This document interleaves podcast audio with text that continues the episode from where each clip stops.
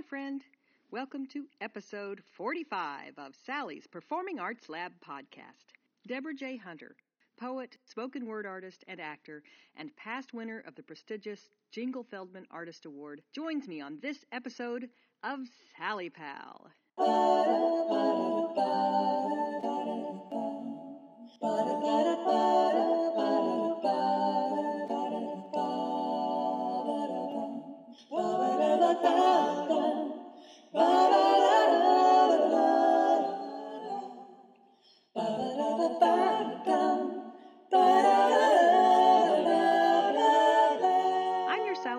podcast host, Sally Adams. I talk to people about creating original work for a live audience. Send an email anytime to sally at sallypal.com. Thanks to everyone who joined me at New York's Town Stages for my live feed last Wednesday, August 8th. My daughter, writer Emily Adams, joined me as well as several fellows from the Town Stages Sokoloff Fellowship Program in New York City.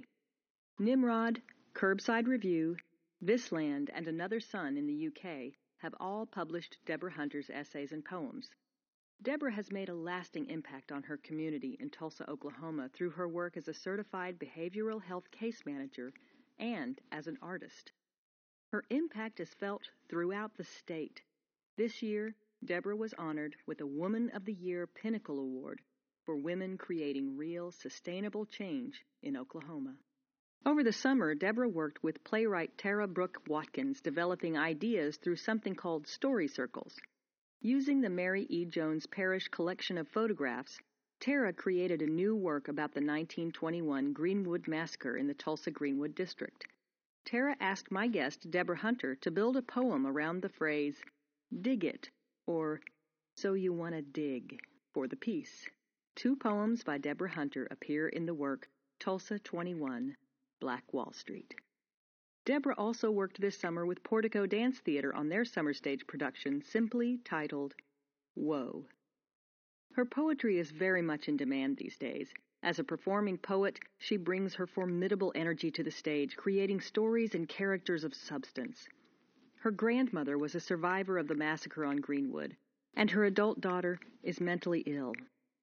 When Deborah's daughter was diagnosed with schizophrenia, Deborah began a long journey learning how to relate to people with mental health diagnoses. She's a mental health advocate, a voice for women of color, someone with a deep understanding of homelessness, and a soulful storyteller. During the interview, Deb and I covered a lot of ground in our shared hometown, including ONEOK Ballpark, Guthrie Green, the Mental Health Association of Oklahoma, NAMI, or the National Alliance on Mental Illness, and the Greenwood Cultural Center. We talked about Pablo Neruda, Henry Louis Gates, Hannibal Johnson, David Blakely, and his play about the Osage murders called Four Ways to Die. Blakely based his play on David Grann's book about the murders, Killers of the Flower Moon. I also mentioned a book about race relations I read as a teacher at Holland Hall Preparatory School titled Why Are All the Black Kids Sitting Together in the Cafeteria by Beverly Daniel Tatum. I can recommend both books enthusiastically. There is so much depth to Deborah's way of looking at the world. She is strong and kind, formidable and nuanced, deep and funny. I know you'll enjoy hearing Deborah's point of view as both an activist and an artist. I've included links to all the things we mentioned during the interview in the blog and show notes. I know you'll enjoy episode 45 with Deborah Hunter.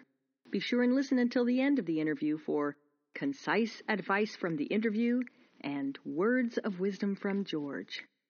Let's get started.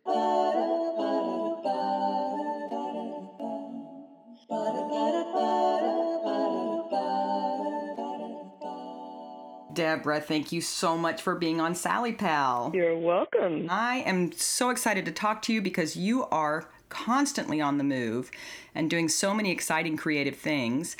And I'm really interested on your latest project having to do with the Greenwood Massacre. This project came about as a project of Tara Watkins, and she is originally from Tulsa and really, really wanted to do a theater piece about the 1921 Greenwood Massacre. So she held a series of story circles last summer, and I was a part of the story circles. During that time, I read my poem on the Greenwood Massacre called Doomed to Repeat, and she asked me if I would do that in the play that she was going to write. And so that poem is included. I'll be doing that poem, and then she asked me to write a second poem for the second act, which I did, and I'll be performing those two poems in her play. What is your process? How does it evolve? Are you a real collaborator, or do you like to work independently when you start? You know, I honestly have to say that I don't consider the other performers. I had sent her the poems because she doesn't live for any longer. She's been coming just for this project. So, you know, I read the poem in the in one of the story circles and I sent it to her and several other poems because she decided she wanted to use my work. And she chose the one that I had already done and okay. then gave me a phrase and asked me if I could build a poem around that phrase for the second act. And so the phrase was dig it. okay. so you want to dig. That's the title. Okay. In the play, there were several times where people talk when we talk about digging. You know, we talk about digging graves and talk about digging into the past, digging into history, and so you know that she was kind of pulling on that. What is it that you are pulling from? If you have only one phrase, do you just freestyle trying to find where it lands? I sometimes just start out by writing a list of words and see if it can give me an image because I write a lot from imagery. And then that image is what I try to flow with.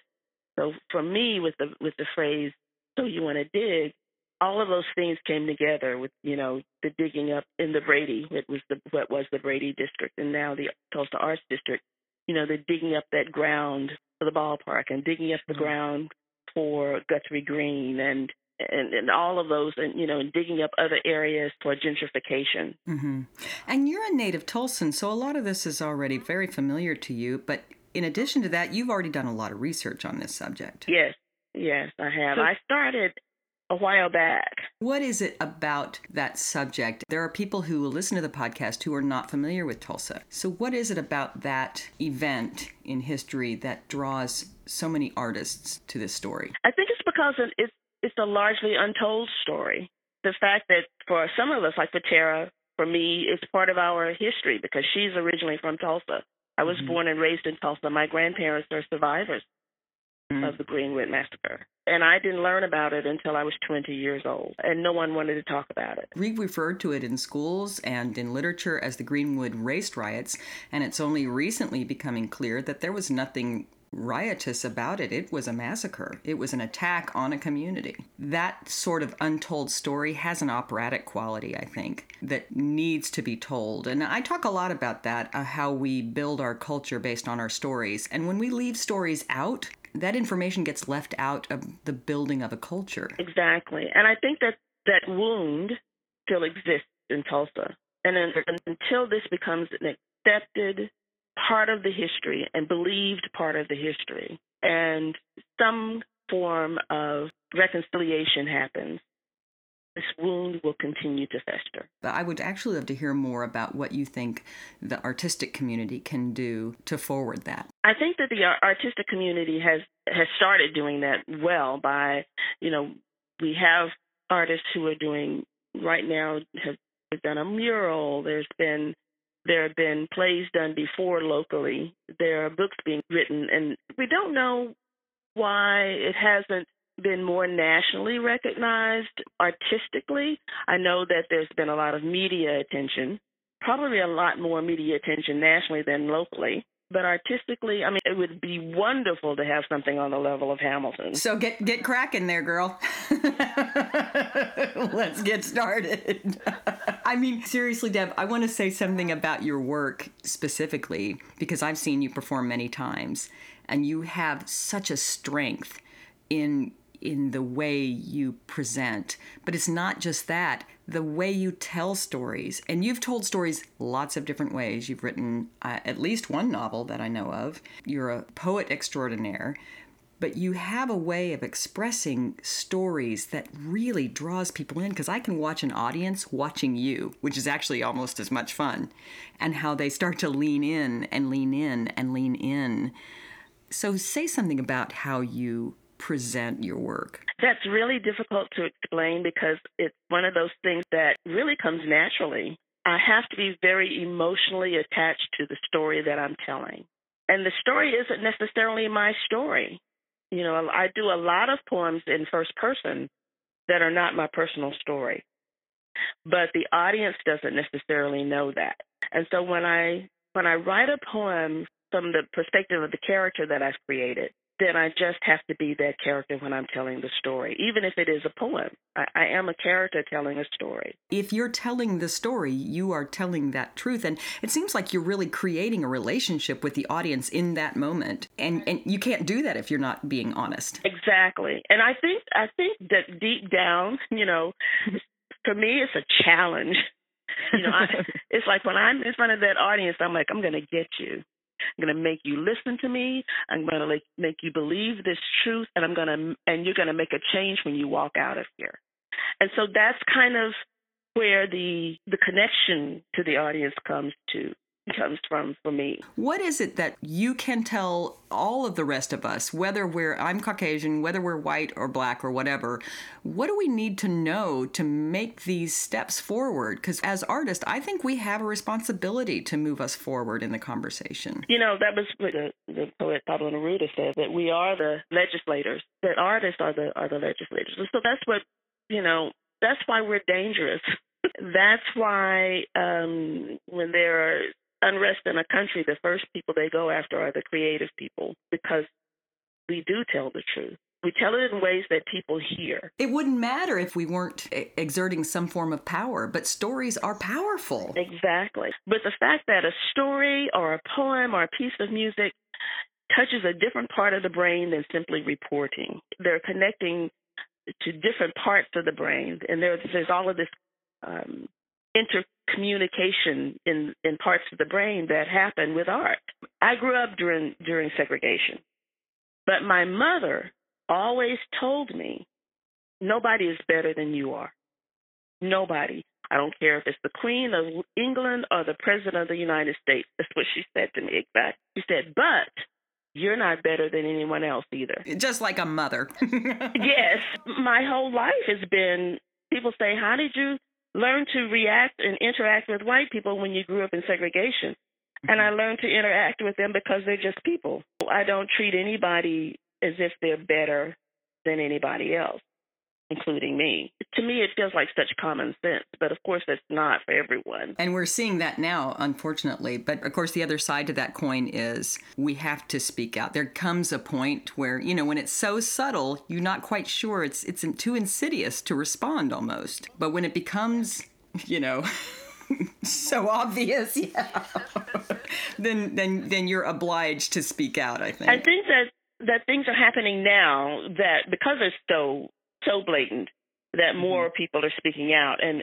but I think that part of the problem is that we don't always speak out against the subtleties. How do you address that? We have to do it individually because if we don't, we have to do it individually first before people who are in positions of power and who are doing the systemic things that you know that perpetuate racism. If we aren't addressing the the subtleties, then then it will never ever have an effect on the bigger picture. As soon as we start to see the subtleties clearly, they're not so subtle anymore. Right. Exactly. Once you recognize it, like microaggressions, once you recognize a microaggression, it will never ever be invisible to you again. Yeah, definitely. We we were uh, required to read when I was teaching. We had a book every year at Holland Hall, and one of the books we read was "Why Are All the Black Kids Sitting Together in the Cafeteria?" I may be misnaming the book, but it was really an eye opener for me in so many ways. And I read that after I read Hannibal's first book on Greenwood. And so, so many things became more localized for me, and I started seeing my own behavior,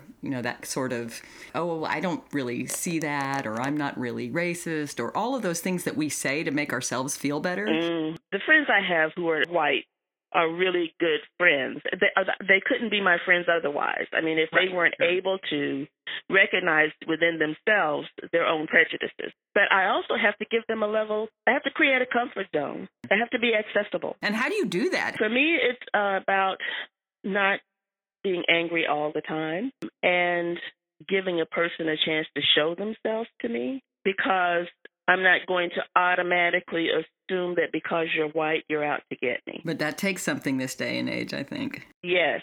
But I also have the alarm button. if someone says to me, the job that I do, working with in the library as as a mental health and out homeless outreach case manager. And so sometimes the library staff will have someone who needs some help with something. They'll say, We have a case manager. Would you like me to get her? She can spend more time with you than we can. When I come out, I walk up to the person and I say, mm-hmm. Hi, I'm Deborah. And they look at me and go, You're Deborah? and it will be a white person.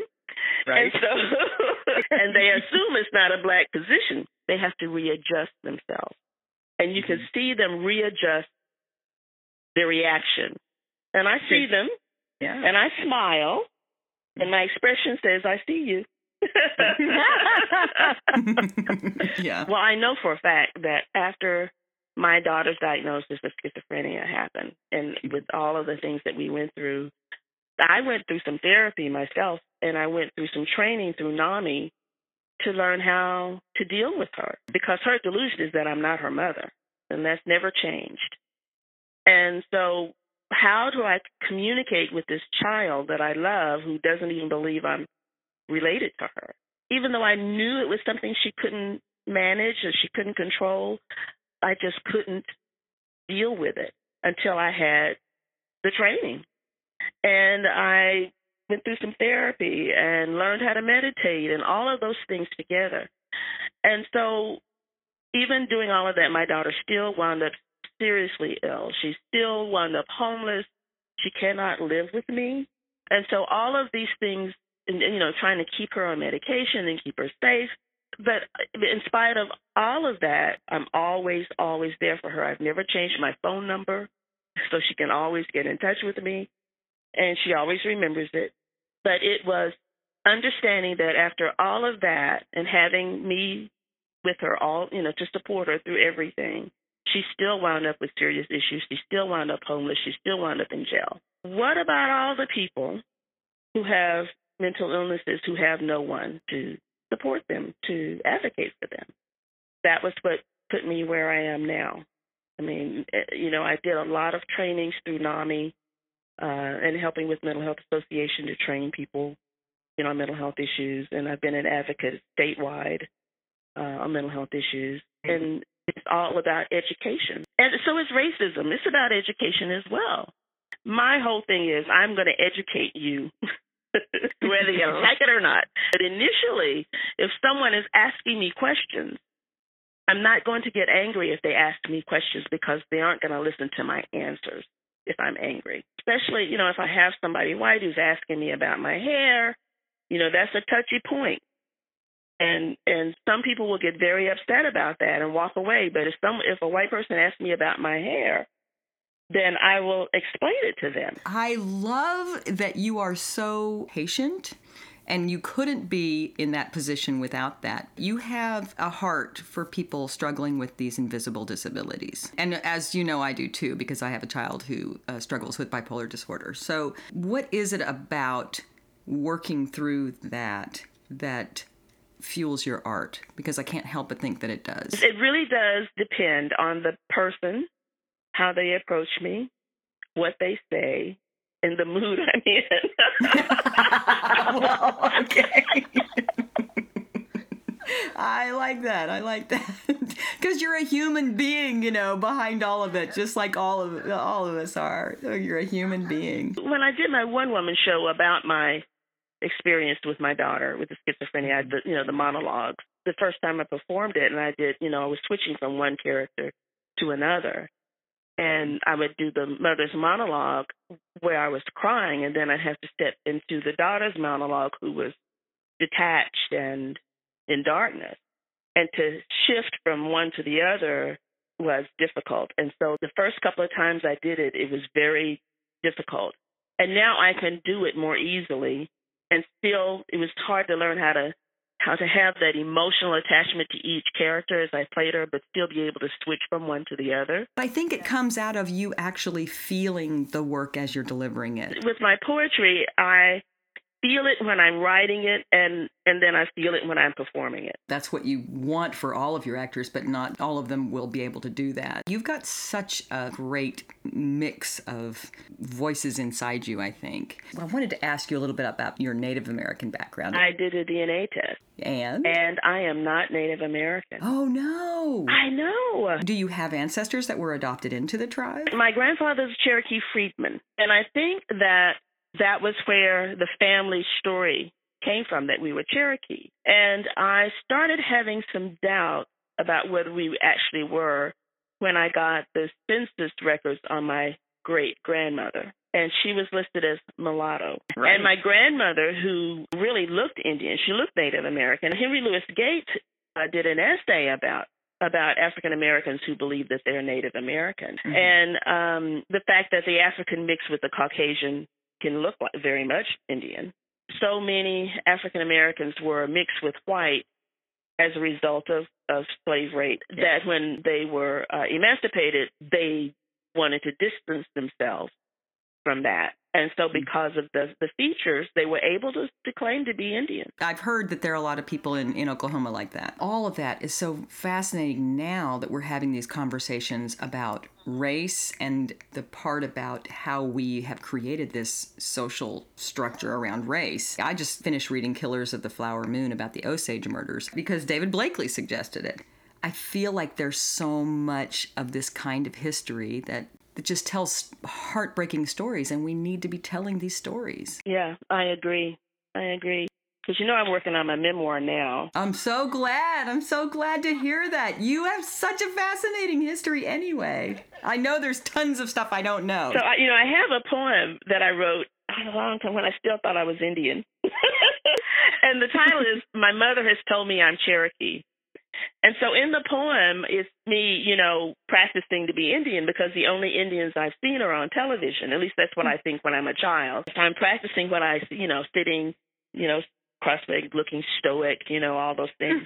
Mm-hmm. and so I have a poem about that. And then to find out, and then, you know, I have had so many poems about being Black and Indian and being involved in the Native American community because I felt like I was missing a part of myself. Then to find out that that I'm not, and I was stunned at first, and then I thought I would be embarrassed, you know, because Mhm. I've publicly been portraying myself as Native, and my Native friends are totally understanding.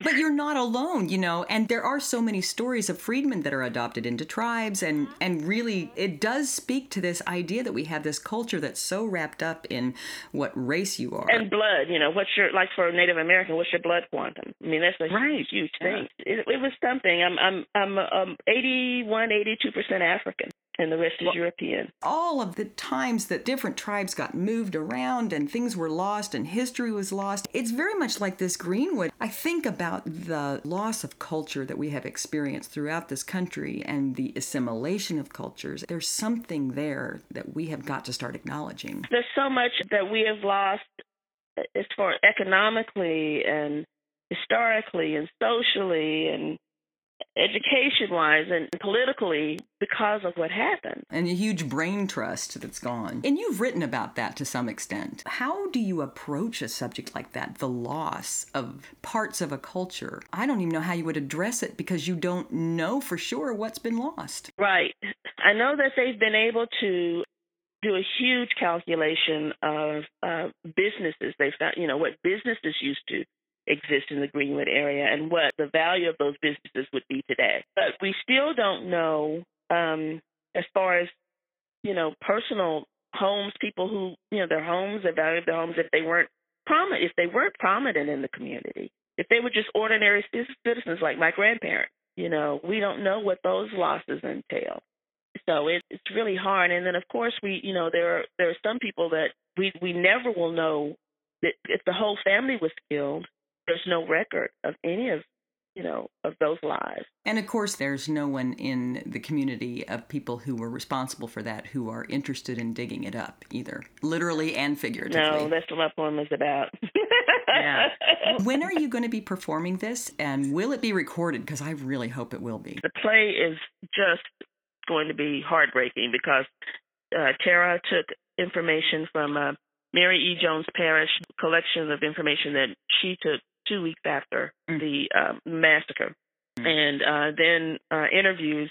You know, the exercise, writing exercises and drama exercises that we did during the story circle last summer. So everything in the play is real, is from actual account. It will be June 29th and 30th and July 1st. The first two are going to be at the OSU uh, auditorium. And uh, the last one on that Sunday afternoon is going to be at, actually at the Greenwood Cultural Center.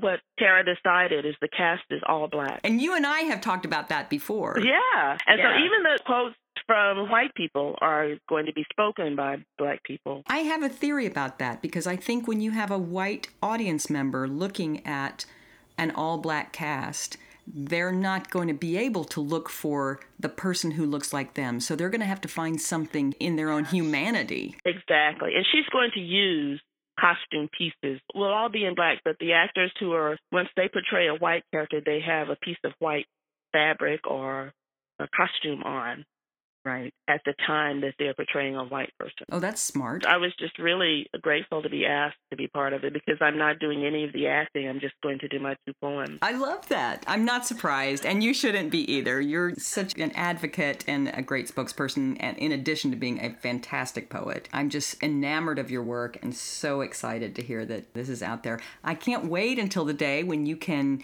get around the country and do this. I hope that day is coming. I hope that will be. Maybe I'll you know, you know, I keep saying when I retire, but I haven't retired yet. Are you the first social worker that the library has had? They had a pilot program initially where they had a case manager that was part time. I'm the first full time case manager. They decided to make it a full time position and approached me about it. So I've been in the libraries for four years now. I'm at the central library four days a week, and then one day a week I rotate around to the other branches and I'm not really a social worker. So that's one of the things that, because I'm not a licensed social worker, I'm a certified mental health case manager, behavioral mm-hmm. health case manager. What a great program, and I'm so happy to see that the library is doing these sorts of things. Are there ever days when you get to the end of the day and you think, I just need to be in a closet now for a little while and be quiet?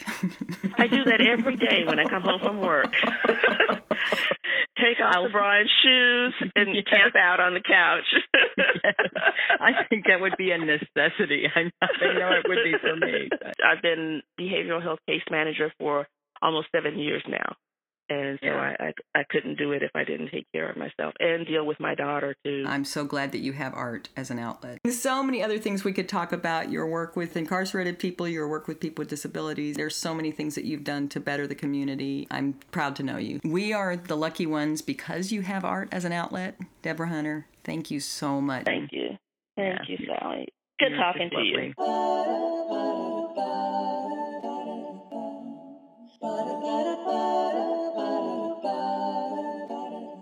It's time now for concise advice from the interview. I have five bits of advice from poet activist Deborah J. Hunter.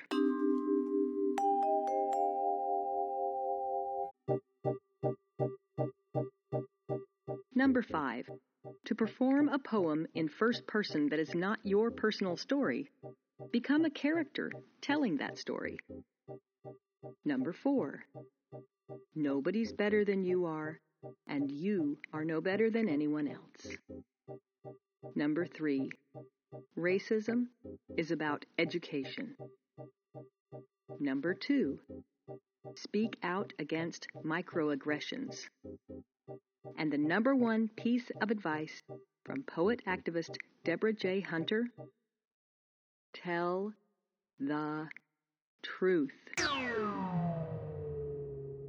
That's it for concise advice from the interview. Check out the blog, sallypal.com, for articles and podcast episodes. You too can be a Sally Pal. Sally Pal now has a YouTube channel.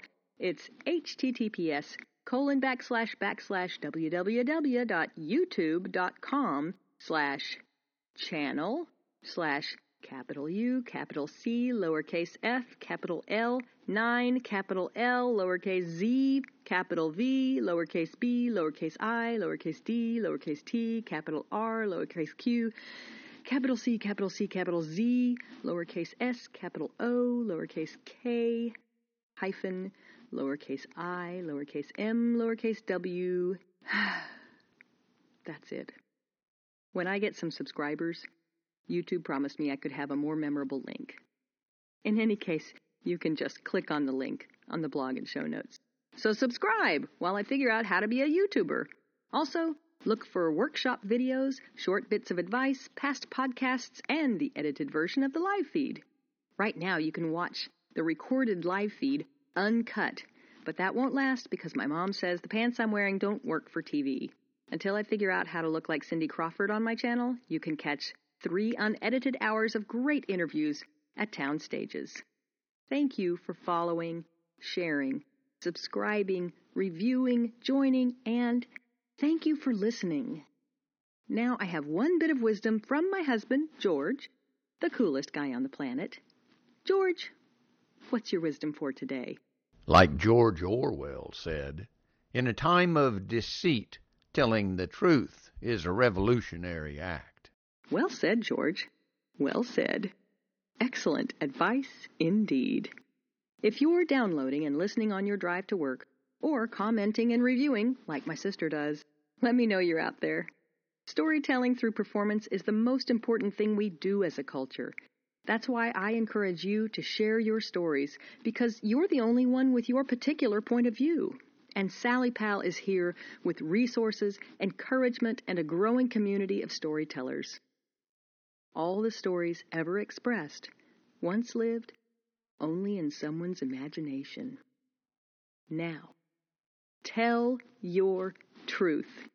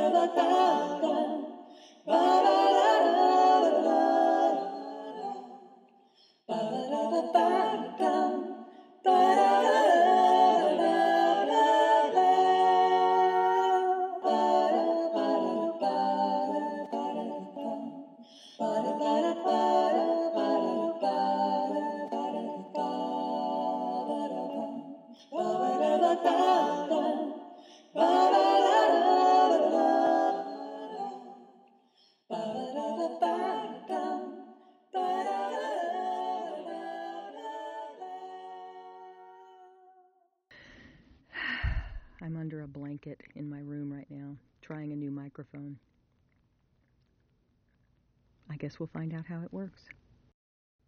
Mm. With this Laurel and hearty handshake. A lasting impact on her. Blah, that just sounds so smarmy. No, let's not get started. God, it's hot in here. I know.